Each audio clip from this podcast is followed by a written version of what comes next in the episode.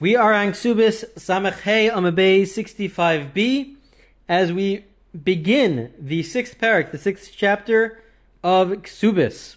We begin with the opening Mishnah.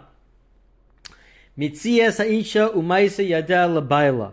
Our Mishnah continues with the discussion as with regards to uh, what does the hu- husband have, which jurisdiction does the husband have over his wife what does he receive from his wife?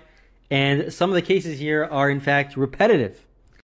We have gone through some of these cases already on Memvavim Bays about uh, 20 blatt, 20 weeks ago. Uh, and so some of this is a review. Um, but some of this is also new. The Gemara will ask, why is it that we are mentioning uh, the beginning part, which we already discussed?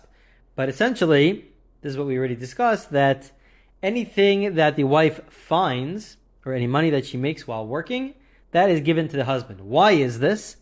So anything that she does when working, so that was a takana, that was a decree by the rabbis that the husband has an obligation to support his wife, to provide her with food, with sustenance, and in exchange for that, he will receive uh, her earnings. What she makes, he will receive uh, her earnings.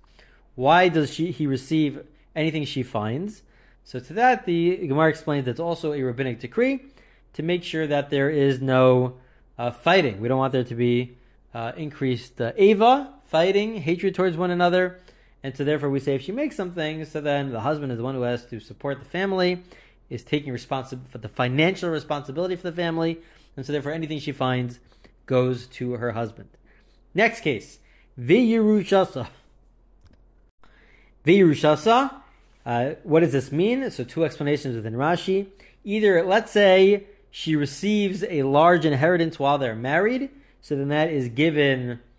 Uh, he the, the, the husband is allowed to um, use it. He doesn't own it, but he's allowed to use it um, while they're married. Um, alternatively, it means that if she dies, so then uh, he inherits from her which is a whole separate uh, discussion. When he inherits from her, it's true that he inherits from her. There's a discussion whether this is on a biblical level or on a rabbinic level. There are some opinions that say that on a biblical level, he will inherit from her, and he will receive it from her even before any other uh, any, any other uh, relatives. It won't go to the children. It won't go to the parents. It will go to her husband. He's the first one in line to receive the inheritance uh, and that would be on a biblical level, according to that position. Others say that no, it's really just on a rabbinic level. That on a biblical level, inheritance is transferred to blood relatives, not to a spouse. Uh, on a rabbinic level, we say that it's given over to a spouse. So that could be what that means. Okay, so who ochel peros bechayah? Um, and so uh, anything that's brought into the marriage, he is allowed to benefit from. It's not his necessarily, but he's allowed to benefit from it. Okay. That is all the cases. Those are different cases. That is the first part of the Mishnah. Well, we will discuss now for the rest of the Mishnah is what happens if she is injured. What happens if somebody injures her? If somebody uh, uh, physically uh, injures her, so then where does the money go to? Does it go to him? Does it go to her? So, just as a a little bit of an introduction, and we've discussed this in the past. If one person is physically injured by another, so there are really five different forms of payment to consider. Okay? Those five payments are nezek or pagam, which is uh, the lowering of her ve- of her or his value. Uh, that if a person gets injured, so then how much would they be sold in the market to work before the injury versus after the injury? If it decreases, so then uh, the mazik, the one who injures, would have to pay for that. So that is called pigam in our Mishnah. Uh, what else would he have to pay for? For boshes, the embarrassment involved, he would have to pay for the embarrassment. He would have to pay for the pain that's incurred when one hits, so then that causes pain. Have to pay for the ripui, the doctor's fees, and would have to pay for uh, the lack of work, sheves, not being able to work. Now, our Mishnah only discusses two out of those five. So before we even begin our Mishnah, what about the other three? So we'll first discuss the other three, and then we'll discuss the two that are discussed in our Mishnah. So what about Sheves? What about not being able to work? So, according to most of the uh, commentators, uh, the Sheva is not being able to work. That impacts him. He is the one who receives um, her income, what, what she makes. That's given over to him. And since that's giving over to him, so therefore, uh, that Sheves, the lack of being able to work, uh, that uh, that has to be given over, whatever uh, money she lost out on because she wasn't able to work. So then that's given to the husband because the husband is the one who usually receives that. Now it's interesting to note that according to some commentators, this is not so simple because we could view we could view the whole situation as though uh, really it's given to the wife and then the wife has to transfer it to the husband. And if that's the case, so then maybe the one who damages would really have to give it to the wife and not to the husband. But that's really uh, a separate point. So anyway, Sheves, according to most opinions, not being able to work is given to the husband because he's the one who receives the money anyways. What about tsar, pain? So, again, most of the commentators agree that when it comes to pain, she's the one who uh, was pained by the situation, is in pain, and therefore the money should go to her. That seems to be uh, according to most. What about the doctor's fees? So when it comes to the doctor's fees, there's a difference of opinion as to whether the doctor's fees is given uh, to the husband because the husband is the one who's responsible to pay for the doctor's fees. So therefore, maybe we should give it to the husband, or, or perhaps we give it directly to the doctor. We don't give it to the husband. We don't always, we don't give it to the wife in a situation where one damages one person, but somebody else is taking responsibility to care for that person and will pay for the medical bills. So then, in that case, according to some, uh, we would just pay the person who causes damage would pay directly to the doctor. Okay, so those are the three out of the five cases, which are not even discussed in our Mishnah, but it is discussed by the Rishonim, by the earlier commentators. So again, Sheves, not being able to work, that goes to him, to the husband. A tsar, the pain is, give, is given to her, the, amount of pain, the, the price on the pain, and then also the doctor's fees. There's a question as to whether that whether that's given to the husband or whether that's given to the uh, because he has to pay for it, or to the doctor directly. What about when it comes to embarrassment and to her value? Her value goes down in terms of work. So boshto pagama according to the first opinion, that is given entirely to her. She is the one who's embarrassed.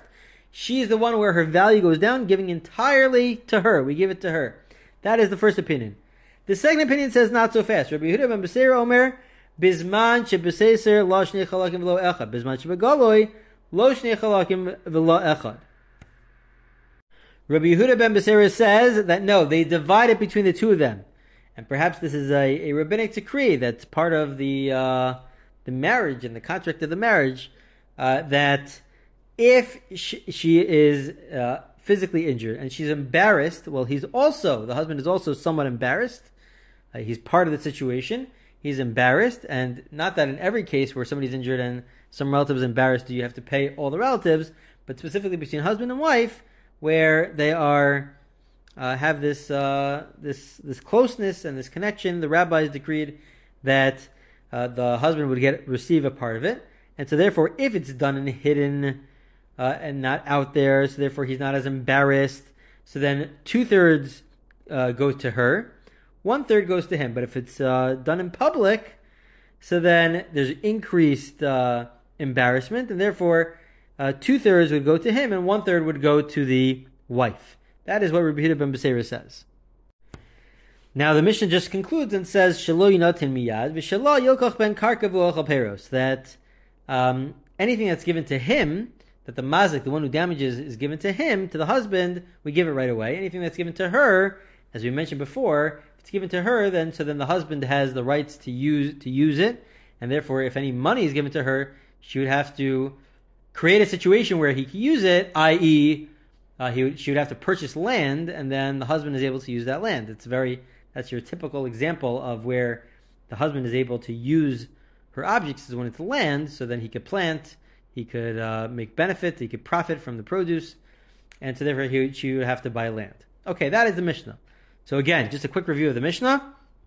The Mishnah first discusses various cases which we've already dealt with the fact that anything she finds or any work that she makes, she makes money off of work that's given to the husband that we discussed. Uh, the fact that the husband inherits from her, whether that's on a biblical level or a rabbinic level. And then we discussed uh, what happens if she is physically um, injured, by somebody else. So there's five different categories, and we went through the different categories. Two of the categories are found in the Mishnah. The other three categories are found amongst the commentators, and so we discussed that as well. Now, it's important to note that the Rambam Maimonides says that if God forbid the husband uh, causes physical injury to his wife, so then he doesn't receive anything. Uh, all of that money would be given over to his wife. Yeah, of course, he, he, he should not be receiving anything in that case. We'll, we'll read just the beginning part of the Gemara. The Gemara essentially asks, uh, well, the first two cases we already know about the concept of mitzia, of the things, anything she finds goes to the husband, or anything that uh, she makes from working goes to the husband. We already had this. It was a Mishnah earlier. So says the Gemara, "My kamashma lan tanina." Why do we have it in our Mishnah? It's already a Mishnah earlier. Ha'av zakim b'bita because of b'shar b'bia. Zakim b'tziyah. So I said that. But first, the Rabbi that the father has various uh, rights and jurisdiction over his daughter, including the fact that anything she finds goes to the father, any, any money she makes, again, goes to the father. Again, we're talking about a girl under the age of 12. And the Mishnah says, Nises, that if the husband gets married, so then he also has uh, these he, these various rights uh, in addition to others, but he also has these various rights. So why why do we have our Mishnah? So the Gemara answers, Boshta upagamet we need it for the for the really the end of the Mishnah. You're right. We don't need it for the beginning of the Mishnah. We only need it for the end of the Mishnah. The cases of where she's injured, there's physical injury placed upon her, and we we, want to teach us about the argument plukta Rabbi Yehuda ben Beseira Rabbanan to teach us about the argument between Rabbi Yehuda ben Beseira and the Rabbanan in terms of whether she receives everything or whether the husband also receives part of the payment for the for the embarrassment and for her value going down. Um, in the market uh, in terms of in terms of working. Um, so that's that's the Gemara, and that's the uh, end of the Daf of Samachem Bay 65b. And we'll continue with this Gemara in next week's recording with Samach Vav Amanav 66.